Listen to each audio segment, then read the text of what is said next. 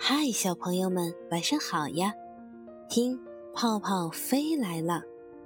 今天泡泡里的故事叫《像月亮的银币》，一起听一听吧。月亮像枚银币，把光亮洒满大地。可爱的小熊有了第一枚银币，它该怎么花呢？这事儿得从早上说起。一大清早，小熊从沉睡中醒来，开始用早点。他吃了一个苹果，吃了一个用自己家种的小麦做的面包。那面包烤得香香的，嚼上去有一股子阳光和泥土的香味儿，还有一种特别的果香味儿。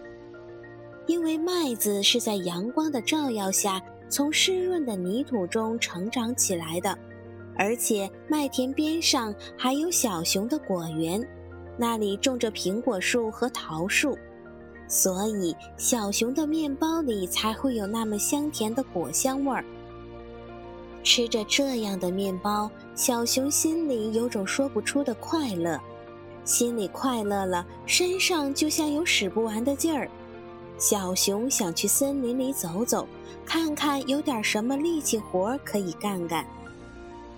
小熊来到一片盛开着紫云英的草地上，他看到狮子阿丹正在那儿盖房子，小动物都在帮忙。阿丹瞧了一眼壮实的小熊，说：“小熊，你也来帮帮忙吧！我要在雨季到来前把这房子盖好，正需要人来帮我。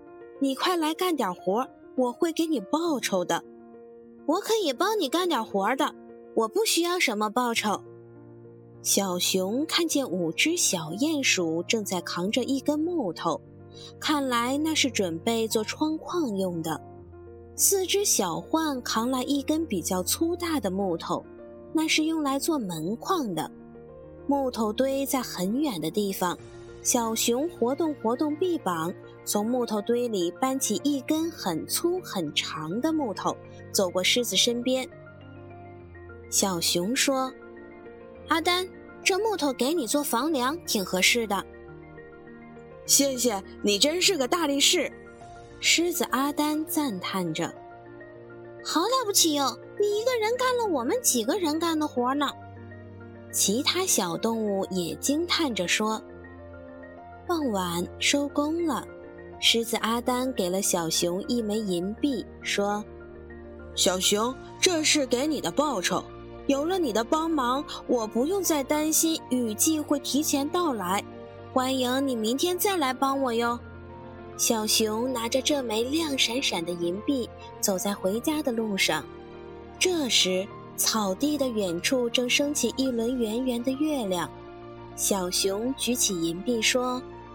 这可是我挣的第一枚银币，它像月亮一样圆，一样亮呢。小熊走着走着，他在想：我能用这枚银币干什么呢？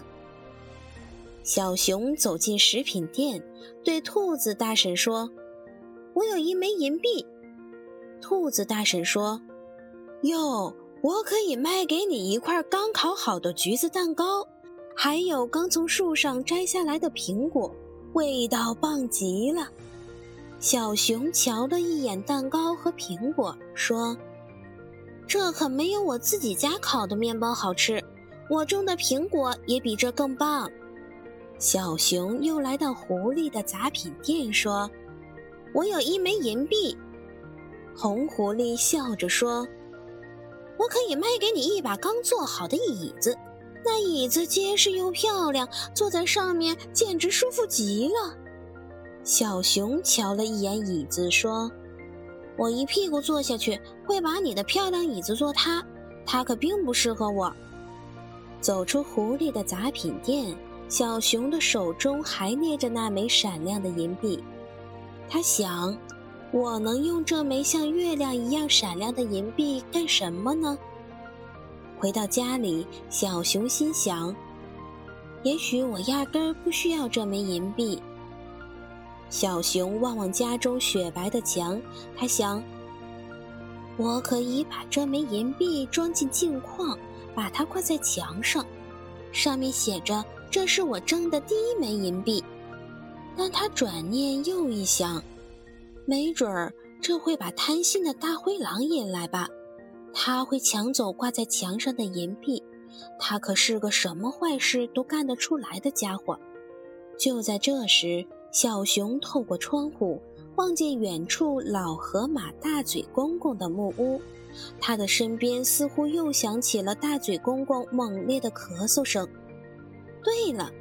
小熊提醒自己：“老河马公公需要这枚银币呀，他可以用它治治咳嗽病。”还有，小熊自言自语：“老河马公公的邻居，那位得风湿病的河狸奶奶，也许他会需要红狐狸店里的那把椅子，他可以舒舒服服的在上面休息。还有，山羊先生家里的屋子漏了好久。还有。”小熊突然觉得，他的那一枚银币远远不够用，他还要挣更多的银币。没关系，我有的是力气，明天我还会去帮狮子阿丹扛更多的木头。小熊对自己说。